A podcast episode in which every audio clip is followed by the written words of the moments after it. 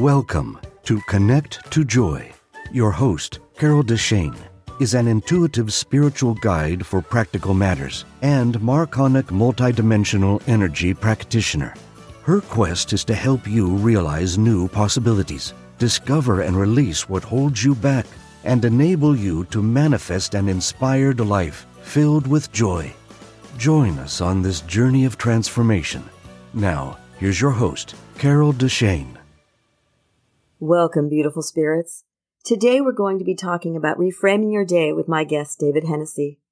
So what is reframing your day, and how do you go about it? When should you do it, and why? And why in the world does personal development seem so hard? What can we do about it? And actually, what is the Wonder Technique? I can't wait to hear about that. We're going to be answering all those questions, but before we go any further, let me introduce my guest, David Hennessy. 21 years ago, David Hennessy created a holistic personal development program called The Wonder Technique that has continued to evolve over the years. David has presented The Wonder Technique in hundreds of workshops and seminars and to over 7,000 people in person. His formal training is in psychology and nutrition, and he has traveled to over 20 countries and lived in 3 long-term. And currently, he's in France, which is one of my favorite countries. David's goal is to give the fundamental tools of personal development to everyone on the planet. And more information can be found on his website, thewondertechnique.com, including his 9 ebooks and some free gifts, which we'll talk about later. And that link can be found in the episode notes. Welcome, David. Thank you very much, Carl. You have such a wonderful voice. Wow, I was just listening to you. You're welcome. So why don't we just jump right in? I'd like to learn more about you and your story. Okay. Well, that's an adventure. Everybody's life is such a great adventure. Steering to props for people who are not familiar with my work. And the Wonder Technique, as you mentioned, started about 21 years ago. And the story behind it actually goes from a few years ago. It was in the mid-1990s. And at that time, I finished all my university training in psychology. I'm very, very interested in how we all work and the understanding of the human mind and how it spreads itself out into the world that we live in. And at that time in the mid-90s, my mom had 2 bouts with cancer. And something came very much aware in my mind that I was kind of aware of before, Carl, when I was younger, was that I'm very curious and I love to learn, but I also like to make things as simple as possible. And this is why you mentioned at the beginning, you know, personal development. I think most people, including myself, less and less now, we make things way too complicated. Overthinking.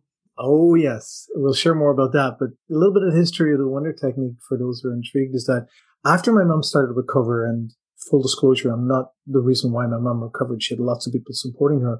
But during the time that she was going through cancer, I spent a lot of time with her on visits with doctors, and both allopathic, naturopathic, nutritionists, all different types of things. And she would ask me, can you simplify what they're saying? She was wondering, like, how do I apply this? And that's something that I have as a skill. And it comes from my curiosity and my desire to make things easier to understand. Ever since when I was a little kid, taking apart toys, driving my parents crazy because I was cutting the tires on little toys in half just to see, how does that work? How does that feel? And then as I got older, it transferred from cars to people.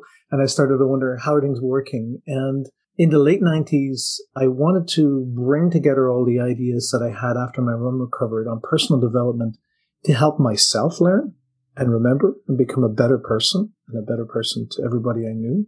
And I accumulated a lot of information, and I can still see the memory in my mind. I was sitting down on the ground in an apartment I was living in. It was quite small. And I had all these piles of scientific research papers on different areas of personal well-being, different core principles. And I wanted to integrate them together. And I had an opportunity to do a presentation. And my first presentation was actually at a school where there was 160 teenagers that were going to hear me. And that came through word of mouth. And I was like, how am I going to organize all of this, right? And so what I did is that I created an acronym, the Wonder Technique, to help me remember. We all have lots of things we want to share in our lives, but when you're presenting to an audience, you need to make things simple and easy for people to understand. I had the habit of being like a fire hose, where I would give out too much information and bamboozle people, as I would say in English. Then I created the Wonder Technique, and I started actually, what I would like to say is distilling things, like making the coal into diamonds, like crystallizing things. And over the last 20 years, I've been very happy to see a number of the things that were quite off the edge. Most people thought weren't important in terms of our being, having happy lives, peaceful lives, like sleep. How that impacts us is enormous. How we can be calm and relaxed and be healthy and happy because of the importance of sleep. There was very little information out there. There was some, but 20 years ago is a very different world from now. I started to also get rid of stuff that I realized wasn't as important. So I distilled the Wonder Technique. So it's evolved, become more focused as a very simple way. And I can share more about it, but that's just a general introduction as to the Wonder Technique, where it came from. And then I spent a lot of time traveling too, which helped me better understand people. I want to know what that stands for now. And it's so simple. So those people who are listening, I'm hoping, like people at the presentations I've done, that they can remember it right away. And you know, the beautiful thing was that I saw the word wonder when I was messing around with the information, trying to organize it. And I was like, that's a cool word. Have a wonderful day. I was so excited because what it is W is for the importance of water, hydration. Okay.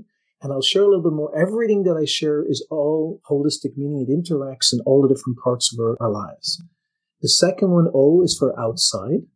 Okay. The importance of outside activity, spending time in nature in areas that are full of oxygen, not full of pollution. N is for no worries, your state of mind, how you approach things, whether it's meditation, quiet times, the importance of silence. If we have a chance to talk about that. D is for delicious, nutritious foods, because I don't believe people are going to eat nutritious food if they don't find it tasty. So for me personally, I know there's a lot of benefits that, for example, people find in drinking green tea, but I don't like the taste of green tea, so I don't drink green tea. I agree with you. Yeah. So, you know, I mean, I'll find another way to get what I can get from that and enjoy the food. Then the next one, E, which you probably can guess, which is exercise. More particularly, I would say to people who are listening, they're probably thinking, oh, no, he's telling me I should go to the gym. No, I'm not. I'm suggesting that people always find a form of movement that you enjoy and call it exercise. This could be like me. I hike a lot. I rock climb. That may not be for you. Dancing could be what you love to do. Running, whatever it is that you feel good about and you're excited about doing. And the last letter for the wonder is OR, which is for rest and regeneration, which all involves sleep. So it's a very simple thing. As I say to people, like some people will come to a seminar and they'll get a bookmark from me at the beginning of the day and at the end of the day, particularly at the end of the day, they can look back and say, okay, did I cover these 6 core principles today? It's really simple. WONDER.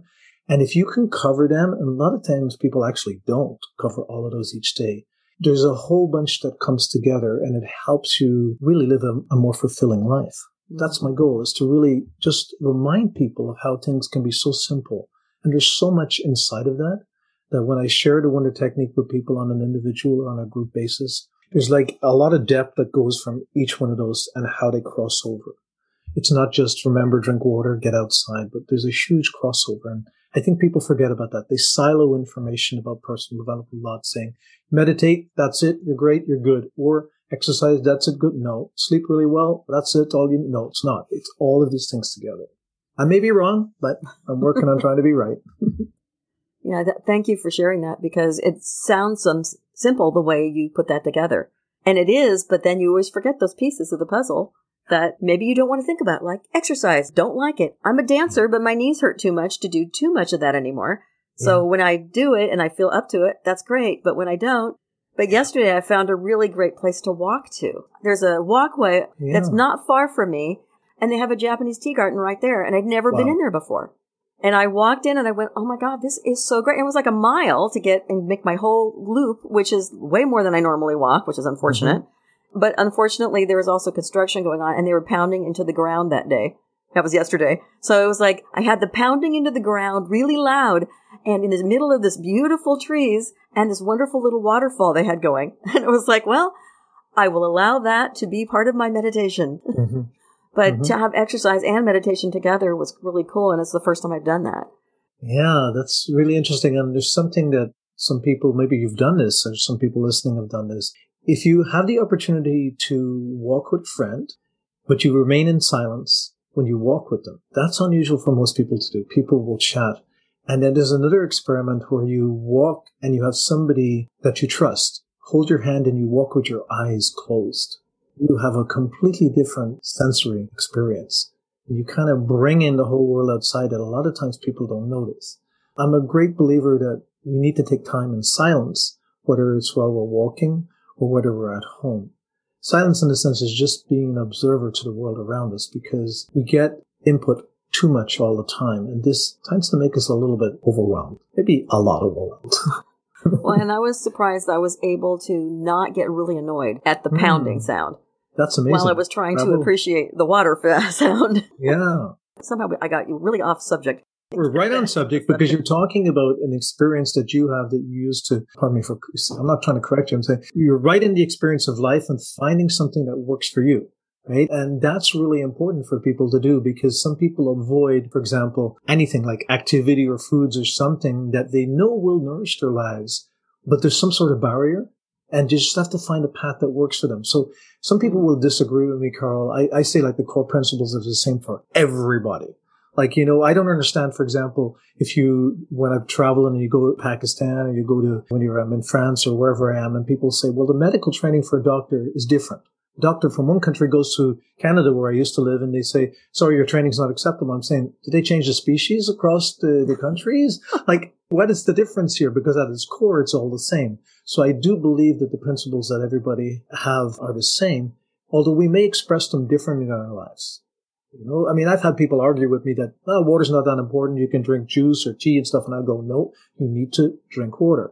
However, how you may source it might be differently, but I totally encourage you to take the time to actually drink water. And that's what you saw me drinking here. I sip water throughout the day, but not at meal times. And because people often wonder, how do I drink, introduce more water into my life? And you just make it a habit. And what you got there in a bottle is you make it accessible. Sometimes people don't like the taste and they don't want to go water at all, but you don't have to get the flavored weird waters in order to be able to drink water either. I have something, it's drops that hydrogenate your water. Okay. And it makes you more alkaline, with, especially as a woman, I'm much more acidic. I get much more alkaline. I'm not sick as much. It tastes so much better because it's almost like smooth. Yeah. And so you found the pathway for you, because some people will add maybe a drop of lemon, which in some cases can actually help your digestion. Some people will put a slice of cucumber. They'll find a way. Or it depends on where you're at, because the water tastes different in France than it tastes when I'm in Canada. Like different parts of the world, water tastes differently. So you may find that you're okay with what it is, and you just find a way to introduce it to your body. So you got it covered. And that's part of actually what I would call is you have little strategies. Like the idea when I'm in the car, I have a water bottle with me in case I get thirsty. So you have a backup plan. Right. Talking a lot about water here, but it actually applies to everything. When you want to connect to joy, find peace and good stuff in your life, you need to create the opportunity for it to happen. And this is where we are totally 100% responsible for that in all our lives. Whether you want to have a better relationship, a better job, a better experience on a podcast, you have to do some sort of preparation ahead of time and sow the seed for that to create itself. It's impossible otherwise. To kind of zigzag a little bit here, I share with people that if you don't have in your life what you want to have right now, that's because you're not doing the things you need to do. It's that simple. And I'm paraphrasing from a book called As a Man Thinketh by James Allen, which was written, I think, 1915, maybe 1904. So it's an old book, but the wisdom is still the same. It's about where we are is because you're not happy because you're not doing what you really want to do.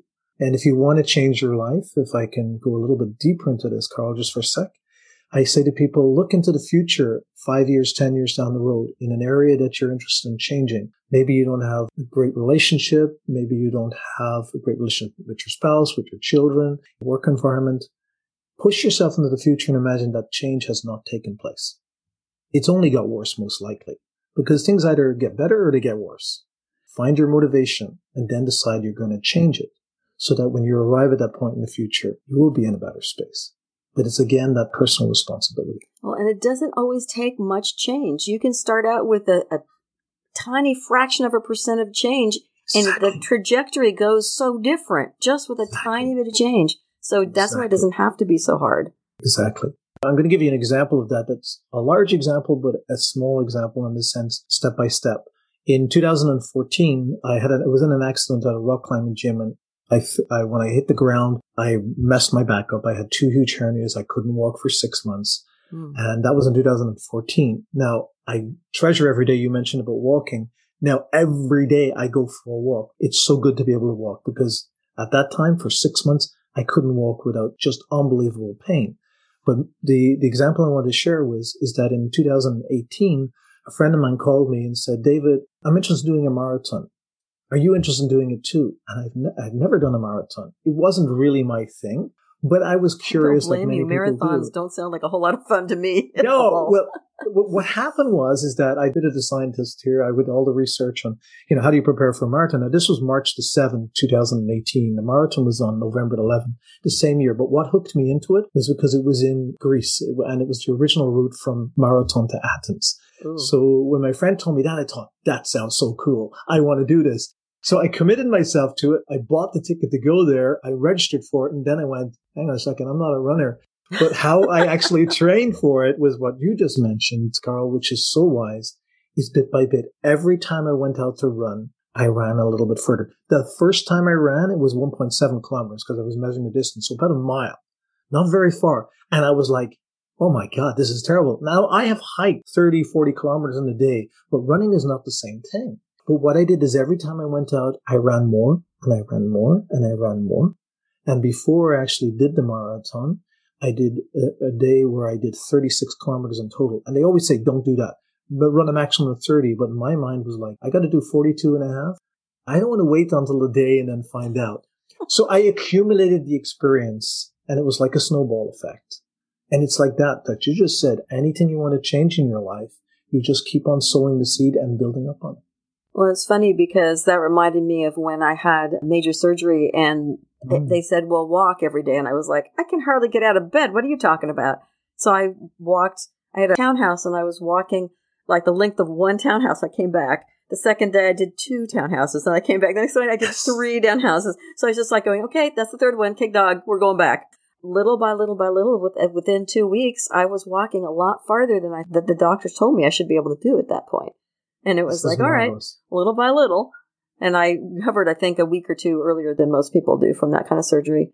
But it was because I think I did that one step, a little bit further each day. And it was only literally like the length of one townhouse, which is not very big, because I just thought, okay, I have to still go back. So I better be careful that I don't expend all my energy going in one direction.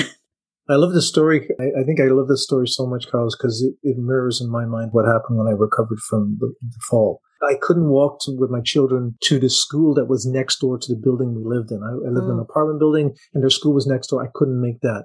But there was a, shall we say, apartment block of buildings in a circle. And my goal, eventually, I want to be able to walk around that whole complex. And that's what I did, bit by bit. But I have to make sure exactly what you said, I can get back home. So I wouldn't go to the point of pain. And that when I finished the marathon, I wasn't going to continue if I ever felt any pain in my back when I was running. I committed to going through it without pain. My goal is never to push through a pain because I think the body's telling us something, but to kind of step by step. Exactly. There's no pun intended, but like you said, it's about doing that. And that's when people are trying to reduce weight or gain muscle. It's bit by bit. This is the human mistake that I'm sure I've made many times in my life.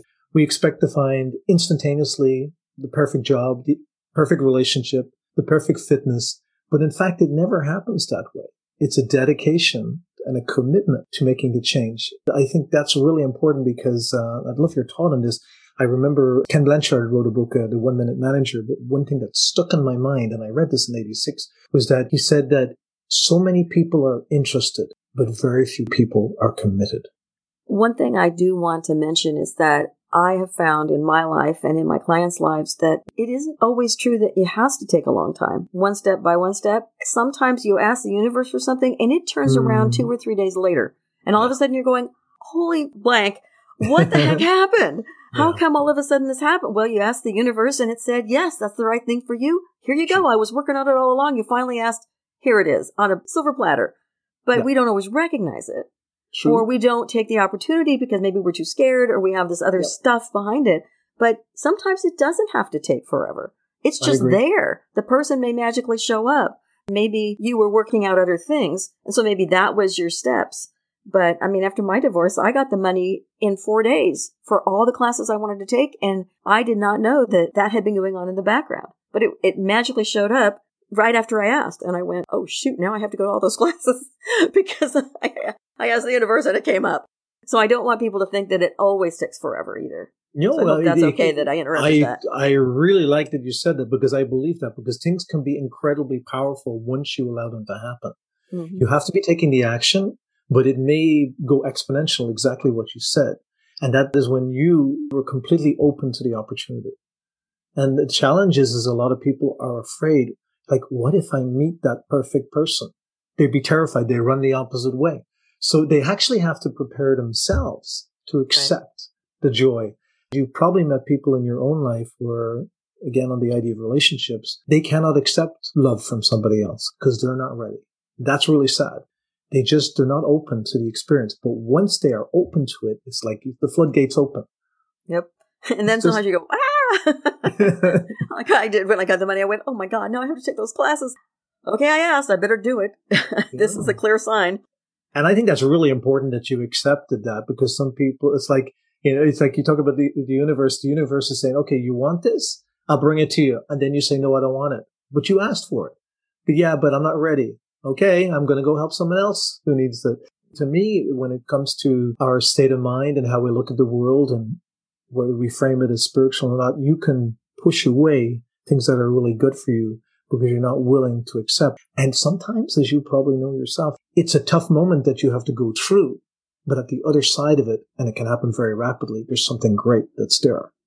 Yeah, it's pretty fascinating how things show up when you don't expect them. And I think the problem is that it's a big manifestation happening right now. I mean, you can manifest things really fast, but it doesn't mean they're good for you. It means if you're in the negative world, you just manifest those nasty things you don't want. So you have to be careful what you're saying and what you're thinking, because you just draw it to you and not necessarily what you want. But if that's all you're focused on, that's what you get. I totally agree. We can underline that, souligner, as they say in French. That's so important, because we talk about framing the day. That's part of what I've taught myself and helped share with other people, because you have to control where your focus is. And I'll just throw a little teaser in there to remind people that sometimes we're not aware where we're getting input from. For example, ask yourself, if you're listening right now, that with all due respect to those people who are taking the time to listen, what do you listen to in terms of music? What are the words of the songs? Because a lot of people are not, like, we read a book and we know what it's about. We know that we're reading a story, but sometimes we listen to music that's actually polluting our minds in a very negative way. Oh, yeah. And we don't think about that. But you know what? Just take away the music and imagine that the person's saying those words to you. It may not be that they're talking to you, but they're talking about a world that you don't actually want to experience. You have to be conscious of the input. Sometimes you can't understand the words anyway. Oh, yeah, that's another story.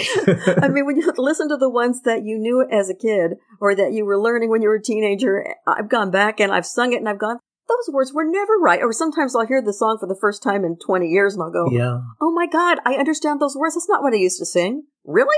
But I never thought of it. You're right, as in, do I want this for my life? It was just, you're a teenager, you're 20, you want us to listen to music. Yeah. So I don't even still know what some of the music did to me. What did it ingrain in my subconscious? It's really an interesting experience, because I've done that, listened to songs that I used to listen to as a teenager and go, that gives me a window into my state of mind. Because when I was a teenager, I was very shy, very reclusive. I had to get over that, because there's nothing wrong with being shy and reclusive, but because as I like to look at it, is when I was gifted enough knowledge and awareness to help people through the work I do with the Wonder Technique, I'm required to get out of myself. I have to be able to take the time to be in front of people, which is not really something that David wants to do, but David has learned to do. And then it's realized that can be a really good experience as well. When all of this stuff happened with the pandemic and that, and I'd never done a podcast or through Zoom or any other system ever. I'd only ever done stuff in person. That was a new kind of level to experience, because we talked a little bit beforehand, Carol, about the idea that here we're having a conversation, I'm sharing ideas, but I don't necessarily know what's going to come out of my mouth, Exactly. So it's not like this pre-planned. And so it's a very much an experience of trust in oneself. And some of us have more trust in certain areas of our lives than others. Yes. And I know speaking is difficult for a lot of people. So sometimes I would think that this kind of thing, where it seems to be one-on-one until people listen that you're not around to hear, is easier than being in front of a bunch of people. Because as also a shy teenager who didn't talk to anybody, but somehow ended up on stage, because I do theater, it's different because that's not me out there in theater. I can still be the shy person like many actors are and get out there. But when you're talking as yourself and you're trying to help people and talk to people about a technique or something else, it's a whole nother ball of wax.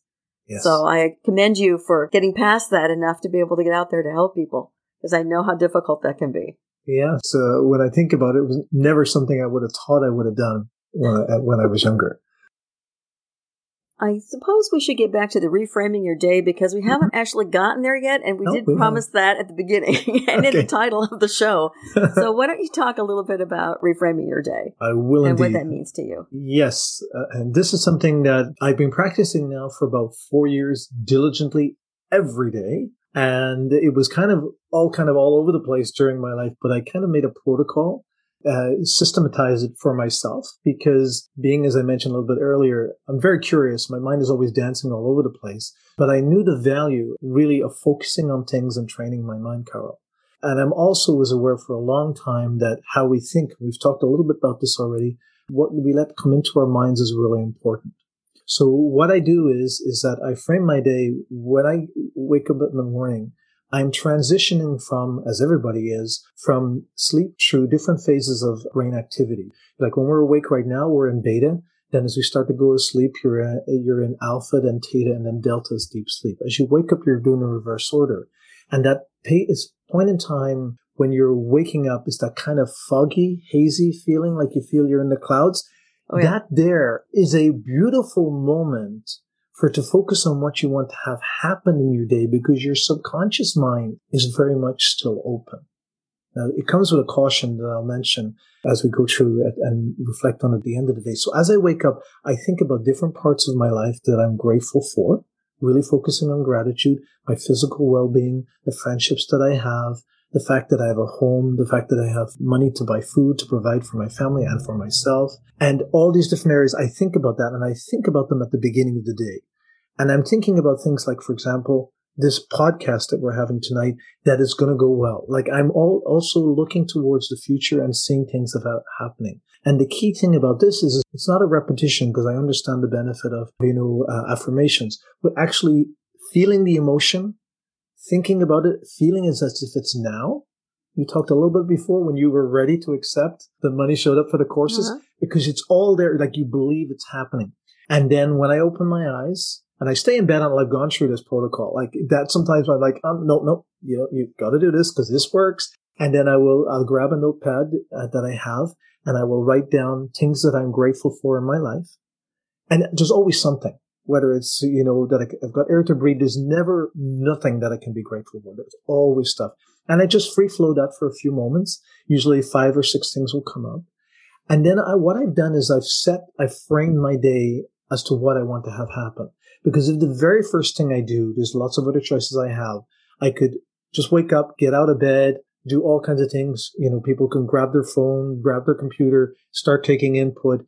And maybe the first thing they're going to have is something that's not a good experience. And that's the thing that they seed their day with. Something stressful. Oh my gosh, I have that meeting, all these things. And it's like, you're already off in a bad space. So you frame your day at the beginning. Sometimes I will reframe the day in the middle of the day. But it's rare, but I've done that, and it'll help me keep centered. And then at the end of the day, I will take the notepad again, I'll write things that I'm grateful for that have happened. As I go to sleep, I do the same thing. I seed my subconscious mind with what I want to dream about that night, what I want to have as an experience in my life.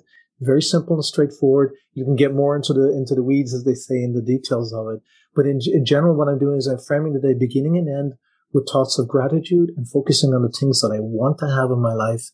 And where your mind is at is what you tend to experience more of. And the danger is the mind doesn't care what you think about. If you go to bed in a bad state of mind because you're thinking about all the things that are going on in the world right now, and there's a lot of things, unfortunately, negative that we can think about, and I won't date stamp the podcast because this stuff is valuable all over, but people can just look when they listen and you go, oh yeah, if you're thinking about that as you go to sleep, you're going to bring that into your mind. And the way our minds work when we go into REM sleep, it's trying to deal with all the emotional tangles, the problems that we have. So if you can seed that part of your brain with the experience of joyful things that you want, you're going to connect with the joy as you go to sleep. And in the morning, you're going to connect more. I love the name of your podcast, Connect to Joy, as you go into the day. And my world has changed by doing this. Like, it really has changed. To tell people that I had a light bulb go on, that I had a whole bunch of things that happened. My dad passed away. I was in 2-car accident. I had a rock climbing fall. Like, all this stuff was happening. And I noticed that when I was talking to my friends, Carl, all I was talking about was the problems. And I was, every time I talked to somebody, even though my friends would say, my gosh, you know, they feel for me and they're wonderful for doing that. I one time just said, I got to stop talking about this because I'm rehearsing the same events all the time. Yeah. Every once in a while, I got to the point I'd go, I'm tired of hearing myself talk about this negative thing. Stop it. Exactly. I'm done. I'm not going to talk about this anymore. Exactly. And I did that to me, and it shifted everything. And when sometimes I'm invited on a podcast and people ask me details, I run through it really quickly. You might notice I don't want to give all the details, which I could, but because I don't want to focus on it, even in that small amount. Right. You have to look at all the different ways you look in your life and what you're seeding, because you have an amazing amount of control. And it really comes from inside of you. It really is your choice. And that's the beauty of the power, because you can change things, but it's step by step, as you said before. And the fact that people don't take their power, they give it away so much. If you make that choice, you don't have to be in charge of anything in your life. Yeah. But then you have only nothing to do but complain when things don't go well. This way, if things don't go well, you can say, okay, time for me to take charge. Time for me to decide what I want in my life, and to choose to drink the water, to go on the exercise, to make my health better, to eat what's right, to whatever it is, or to think clearer thoughts, less negative thoughts. It shifts so much when people make that choice, even if it is a very tiny step at a time, because you keep falling back. We were having so much fun with this podcast that the conversation went on at least another half an hour. So I have decided to split this podcast in half, and you can hear the other half of my interview with David Hennessy next week on part 2. By all means, check out the episode description, because you'll find there the information on both his and my websites, and you'll be hearing about the free gifts on the next episode for David, and he will also have the link in the show episode descriptions, so you can check it out now or later. If you want to know more about life coaching with me, intuitive readings, or Marconic's multidimensional energy, either to receive it or to become a practitioner, please reach out to me either by email or through my website. And reach out to David, of course, if you'd like to know more about the Wonder Technique. I really enjoyed talking to David, and I hope you'll tune in again next week. Or if this has already been out in the ethers for a while, just click on it now and enjoy the other half of our conversation. So until next week, be courageous and reach higher. And remember, transformation is a journey and not an end destination. So be kind to yourself. Just take one step at a time and get the help you need. And get out there and find your joy, because you deserve it. And it's not as hard as you may think. Thank you for listening to Connect to Joy. If you love the show, make sure you rate, review, and share this podcast. And subscribe so you never miss an episode. Contact the host, Carol Deschaine, with questions and comments, ideas for future episodes, or if you would like to become a guest. And remember, transformation is a journey and not an end destination. So be kind to yourself, because you are already enough to have the joyful, limitless life that you desire.